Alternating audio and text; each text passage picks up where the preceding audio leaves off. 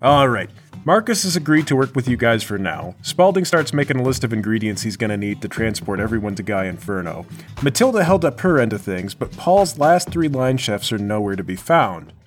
Mac is waiting for you, Marcus explains. Caesar assumed you'd take the obvious route of collecting your men and regarded you as the highest priority. Then he was a fool for not bringing my men to his cell block and to not consolidate his forces here. He was worried that if he gathered your line chefs together, they might still be able to try something. Everyone in the know is terrified of the Godfather's pizza, Paul. If the rumors are true, I assume with good reason. I assure you, anything you've heard is merely underselling it. We still haven't had a clear answer exactly what the pizza does, Paul. We've been helping you all this time and haven't once had a straight shot at that. Elvis, it's really such a delightful surprise. You won't be disappointed, but I really don't want to give it all away before it happens. When I tell you my Gaia pizza is everything, you'll see I'm not exaggerating. With any luck, I'll be able to show you within the hour. You know, it's funny. I've been around you a lot longer, and I don't know what the Gaia pizza does either. It's an experience, Lowry. A new paradigm. Once you've been part of the Gaia pizza, there's no going back. It will end all life as we know it, says Marcus. Now don't give it away, but yes, life as we know it. What we know thereafter shall be indelibly altered. We might argue whether it's altered for the better, but in the case of the flavor zone, I believe any change would be welcome. So we're just gonna apocalyptically change the flavor zone forever and take it on faith that that's what we all want. It will permanently make this place unsuitable as a culinary prison. So if nothing else, it would force Inferno to rethink his entire operation. I believe we can agree on that. Well, that's fine. I guess we can, but is there gonna be a blast radius? How far back should I stand? There will be time to retreat. But you should also leave the area immediately. Exactly how much time? If you were to vaguely describe your doomsday dish as a mission briefing, how long should we be at ground zero and how far away should we run? We probably have a few hours before we're in immediate danger. The zone of threat will encompass the entire known flavor zone and eventually beyond. Nothing will be safe. Wait, if your pizza's gonna destroy everything that far out, how exactly did you survive making it the first time? That's the irony of it, Lowry. I was willing to make the ultimate sacrifice for my art, but as the recipe was completed, Guy Inferno arrived and apprehended us. He attempted to stop my creation, but utterly failed, losing a number of his men, I'm told. Having thus survived, I now see my purpose was fated. I can effect a cosmos. And now that I know a well prepared dish can carry a person to a new cosmos, I understand the gravity of my destiny. I am meant to make my dish again, to perfect it, what we're going to do is going to be a thing of myth. We are each part of a pantheon, and we merely have yet to realize our potential. Don't get any ideas, Spalding says. I'm going to help you get out of the flavor zone and stop Guy Inferno, but that doesn't mean we're going to work together afterward. Once you take down Inferno, you're on your own. Not to worry, Spalding. You've opened my eyes to the possibilities. That alone is enough to ask of you. How long will it take to prepare our escape? I need about an hour. Then I will give you two. Everyone who's with me, we should get ready to confront Mac. What I propose is this. We'll split into two teams. I will go with my line chefs to meet the rest of my group, and we'll begin the Gaia pizza. The rest of you need to keep Mac distracted for only about a minute. It's all the time we'll need to set the process in motion. Matilda says, If that's the case, I'll have Butcher go with you. She knows how to angle a knife to cut through anything. A set of steel bars shouldn't be a problem for her. Much appreciated. Hey, Matilda, I don't suppose you and the rest of your crew are going to team up with us? I've been hearing a lot about Mac, and I'm a little nervous about it. I'll go with you, but the rest of my team, aside from maybe Butcher and Pepper, will stay here and keep an eye on things in case anyone has any ideas and decides to skip out. My crew won't leave me behind. Is that going to be a problem? Marcus shrugs and shakes his head no. Happiness is the feeling that resistance is being overcome. Are you quoting Barney the dinosaur? What?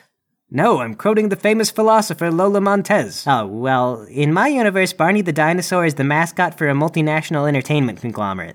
I'm pretty sure in my universe that quote's from Conan O'Brien, the famous fictional barbarian. You people live in silly universes. Come along, let's go fetch Olive, Butcher, and the others. In my universe, Conan O'Brien had a brief popularity revival with the show called Conan Coast to Coast. It was a comedy show where he interviewed celebrities and argued with other characters from his comics. You guys head over to the next cell block where your goons are waiting. Paul, your guys have been watching over the weird looking girl, Pepper. When you arrive, Pepperoni says, Oh, thank goodness you're here. She's making us all so uncomfortable. She keeps eating things off the floor. Matilda explains, Pepper likes to be on the lookout for new kinds of tastes. Since arriving here at the Flavor Zone, her life has been just an endless struggle. Well, buck up, gentlemen, and Pepper. We're about to be out of here. Make sure you have your things. We're going to meet with the others and finally make the pizza.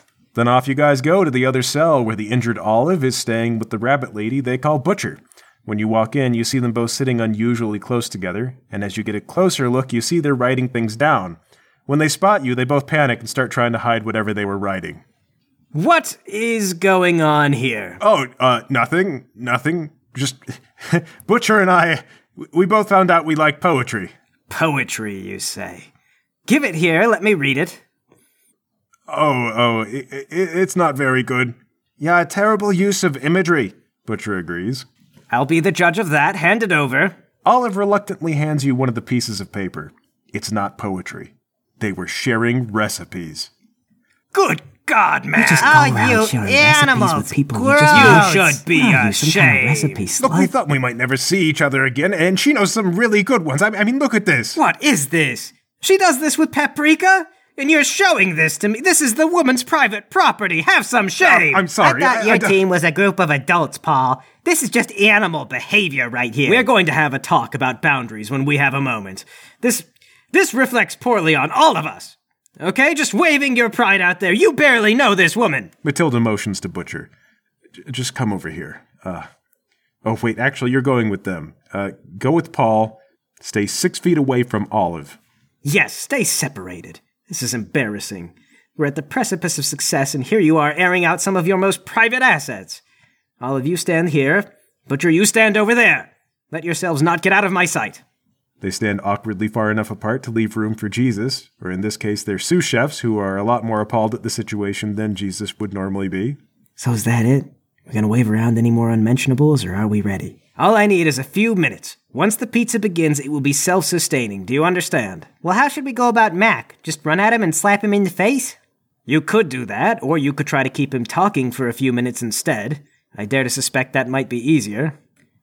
Easier than slapping him in the face? You've never obviously been trapped in an awkward small talk. Well, you have to keep him entertained for several minutes, so imagine slapping him for several minutes. He won't let you. Well, yeah, usually if you slap someone to get out of small talk, they leave. I mean, they might notify the police, but then you just deny it. And who are they going to believe? The strange man you just slapped or this kind old woman who had never hurt a fly? I'm not asking you to make small talk. You can ask him about the big picture things. We all care about the same thing. We're all trying to escape the flavor zone. Just ask him what he'll do now that Caesar is dead and, and he's functionally working alone. I'm sure you have a lot to discuss. All right, but if the conversation veers anywhere near towards the weather, I'm just going to Well, slap then I him. suppose I've been forewarned. Lowry, maybe you should be in charge of the conversation. Aw, man.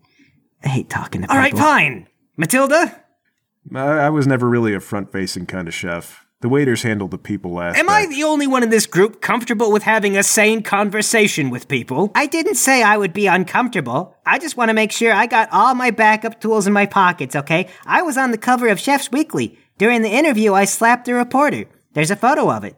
Everyone found it charming because I'm an old woman, and can you imagine? Well, then I suppose it's Elva then. I really only need a few minutes. All right, this practically cannot go wrong. Well, now it's gonna. You shouldn't have said it wasn't gonna go wrong. No, it won't go wrong. No more belly aching or poking holes. It's a simple plan. Just talk to Mac. Uh, how many ways can it fall apart? There's no sense in delay and nothing to gain from waiting. Let's carry out the plan. You're all gonna thank me when I get us out of talking about the weather. That's all I'm gonna say right now up front. Yes, because if we said anything more, we run the risk of losing your interest and getting slapped in our face. That's right, and you're lucky things have been exciting this far. Well, with a bit more bickering along the way, everyone sets off across the prison. In the block where you picked up your people, it seems the chefs are starting to argue over who should run the kitchen. It's getting pretty heated. In the next block, it looks like the guys living with Lafferty have set up a guard checkpoint. They're trying to make sure that nobody steals their massive trove of sugar. When they see it's you guys, they let you pass. The people inside are arguing about whether they should start harvesting the taffy on the ground first so it doesn't get any dirtier, or if they ought to start with the primo stuff on the ceilings before it falls down. And then, at last, you're at the doors to the cell block where Mac almost certainly has Paul's last three guys. All right, we're going to pass through those doors and split up. Lowry, Elva, and Matilda make as much commotion as possible. My group will lay low and attempt to find where my line chefs are held. Roger. And if he starts talking about the weather, I slap him. That goes for everyone else here too. Okay? Hmm? Just keep him occupied for a few minutes. That's all I ask. You guys go in, and at a glance, it looks like it's a pretty regular cell block, except you're instantly greeted by a pair of guards on either side who ambush you with ketchup rifles. They point them at you and demand, What's your business? Beans. You stretch out your arms and bury both of these guys in a fire hose spray of beans. Run out towards the courtyard, making a noisy racket. All right, listen up, you cell rats. I'm here to talk to Snack Attack Mac, and I don't mean about the weather. The weather is fine. Have you looked outside? It's fine. That's it. It's been established, so now we can move on. How are your kids? I don't have any. I don't want to talk about your kids. And Paul, I assume that you kind of slink off and try to blend in with the commotion? Yeah, but at some point try to corner some guy and ask him where Mac is keeping the prisoners. You thrust a guy up against the wall and demand to know where your line chefs are. He points you the way. Elvis, you hear a thump, thump, thump. Then Mac leaps from a third story balcony, landing with a meteoric crash on the ground floor across the courtyard from you. He walks up and says, I don't recognize you. Really? I know we met. Uh, although I think at the time I was inhabiting the body of a prison guard. So the impression probably didn't go both ways. Hey, Mac, how's it going? Now, you I do recognize, Mac says, pointing to Lowry. Yeah, I hang out with Paul. It's kind of a big deal these days. He's gonna make a pizza that kills us all, I guess. Mac points to Matilda. Don't you work with Caesar? She shrugs and says, There have been a lot of plan changes since the riot started. Yeah, that's actually what we're here about, Mac. I mean, you're a big guy, and from what I understand, you defy a common stereotype, and you're a smart guy, too. Caesar's dead, Mac. You killed him? I would have, but his own guys beat me to it. Spalding came around after the fact. I'm here to tell you to pack your bags because we're getting out of here. Mac leans down. Prove it.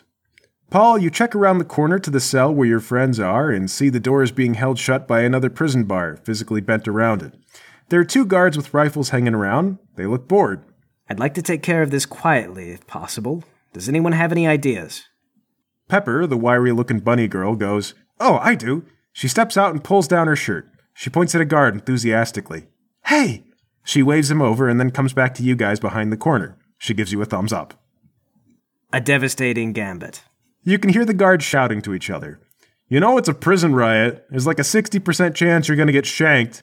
You hear the other guy say, You know I'd gamble on worse odds. Besides, people get lonely. She could just be lonely. Then that guard rounds the corner and comes face to face with your whole mob. Come here. The other guard yells, So what's up? Is it a trap? The other guy goes, No, Mike, shut up. And Mike says, Well, then why'd you stop?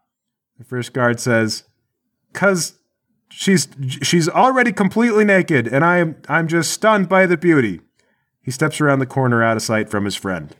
Now drop your gun. He drops his gun. Uh, I don't suppose the girl could still get naked. Pepper goes, Okay. She starts taking off her clothes. Hey, uh, let's not do that, please. Ah, you're as much as a spoil sport as Matilda. Butcher, the older bunny woman, says, Matilda has to remind you not to eat the cotton in your pillow. The girl goes, Well, this isn't the same as that, though, is it? All right, you, guard. Tell your friend to drop his weapon as well. The guard goes back out in the hall and says, Hey, Mike, could you put your gun down? Mike goes, Ah, dang it, Charlie, it was a trap, wasn't it?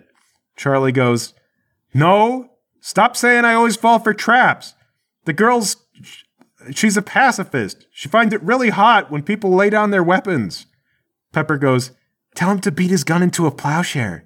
Charlie says, she, she wants you to beat your gun into a plowshare, Mike.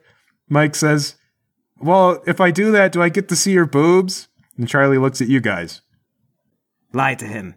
Yeah. There's a moment of pause, and then Mike goes, Well, all right. And Charlie says, Okay, he put his gun down. All right, everyone, leap out. Ha ha! It was a trap. Your friend was stupid. Ah, gosh dang it! I knew it! Charlie! Ah! Elvis and Lowry, we cut back to you. So all I'm really saying is the burden of proof should be on you to prove that we didn't kill Caesar. If he's not dead, it should be easy for you to find him and bring his living body right here in front of us. But he's dead, so you can't do it. You are the ones who made the assertion that he was dead. I'm not going to abandon my post for Paul's lackeys simply on their word that Caesar is dead. Well, look, Mac, what would it take to convince you that Caesar is dead? Even if you were to prove it, that would only make Matilda and Caesar's assassins into traitors, the likes of which I would not stoop to working with. Okay, well, your big problem is that Spaulding has agreed to work with the anti Caesar faction. So if you're intent on still representing Caesar, you're never gonna get out of here. If that's the case, bring Spaulding here and have him tell me himself. Oh, he can't do that, Chief. He's busy in the kitchen making his recipe to get us out of here. Stay here honoring a dead man or swallow your pride and join us. Those are your two choices. So you may think. But I'm familiar with the concept of a false dilemma. When faced with one, it's important to remember that you can make a third way, a path that you walk yourself. He brushes past you and heads for the door, leaving the cell block.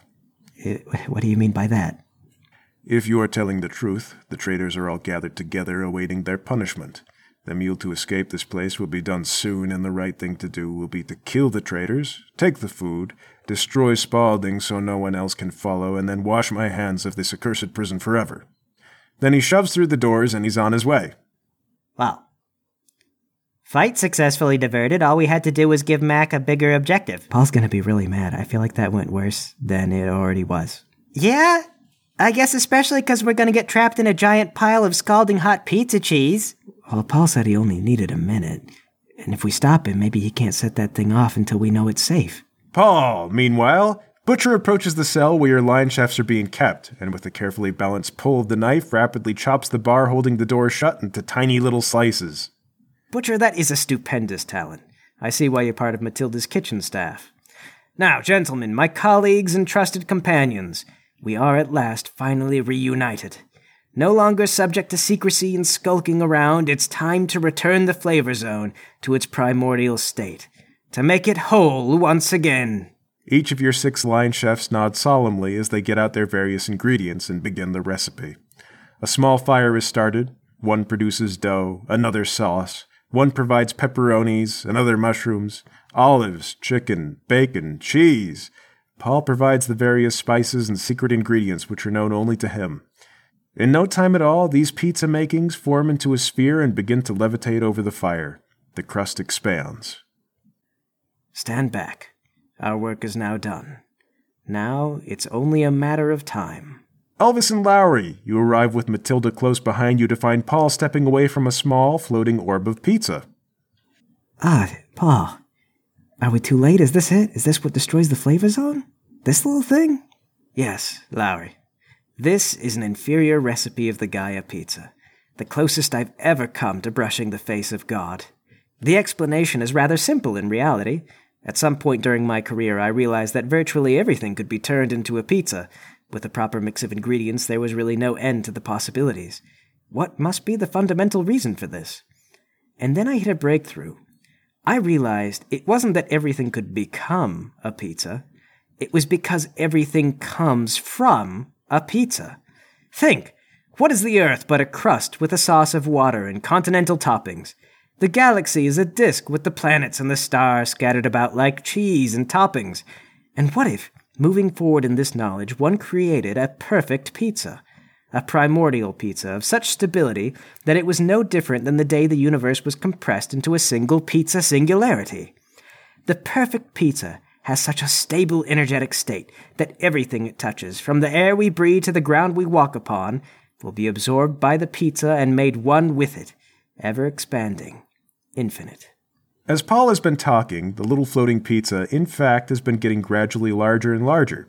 It was about the size of a baseball when you got here, and now it's getting close to the size of a basketball.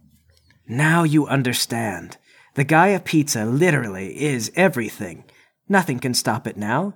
When I made my first Gaia pizza, Guy Inferno threw everything he had into stopping it, but ketchup, mustard, relish, horseradish, nothing could neutralize it. Anything he hit it with simply became incorporated into the pizza's structure. Inferno's efforts vindicated my beliefs, demonstrated that the Gaia pizza could not be overpowered. Nothing is above it.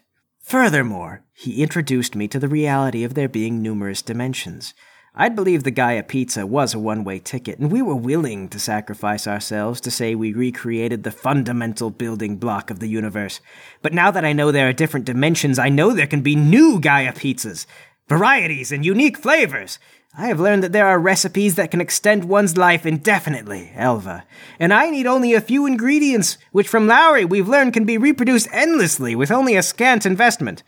Would these other dimensions not understand how this beauty has come to be? Has this not unlocked a new paradigm for all of existence? Will the people not attribute this work as having been done by a deity in their failure to understand it?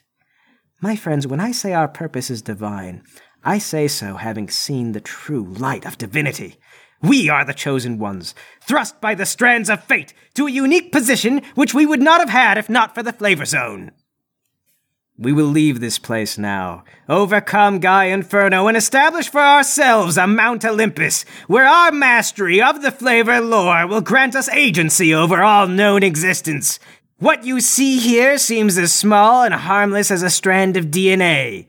And just like the genetic code, it contains so much more information than you might possibly assume. Wow. All right, that was a big speech, but I appreciate you finally telling me about the Gaia pizza, what it is. Slight problem about the escaping, though. Ah, yes. Well, we should make haste. The pizza will grow in size with increasing speed, and there will be no safe place soon. Yeah. Uh, first, we're gonna have to catch up to Mac, though. Good news. We didn't fight him. There was no slapping. Yeah, we avoided the physical confrontation stuff. Bad news. He's going back to the kitchen to kill Spaulding and steal all of our food. Yeah, and that part we think is pretty bad. He's what? And you just let me stand here monologuing about my pizza? He seemed really into it. And the curiosity about it was killing me. I really wanted to know. Yeah, you've been building up to this all day. Well, it will be for nothing! Run now! Let us make haste! Mason, I run ahead. Everyone follows along. Behind you, the pizza continues expanding, already reaching about the size of a beach ball. It makes contact with the floor, which simply melts away into the pizza. You're on the move, but Mac definitely has a pretty good head start at this point.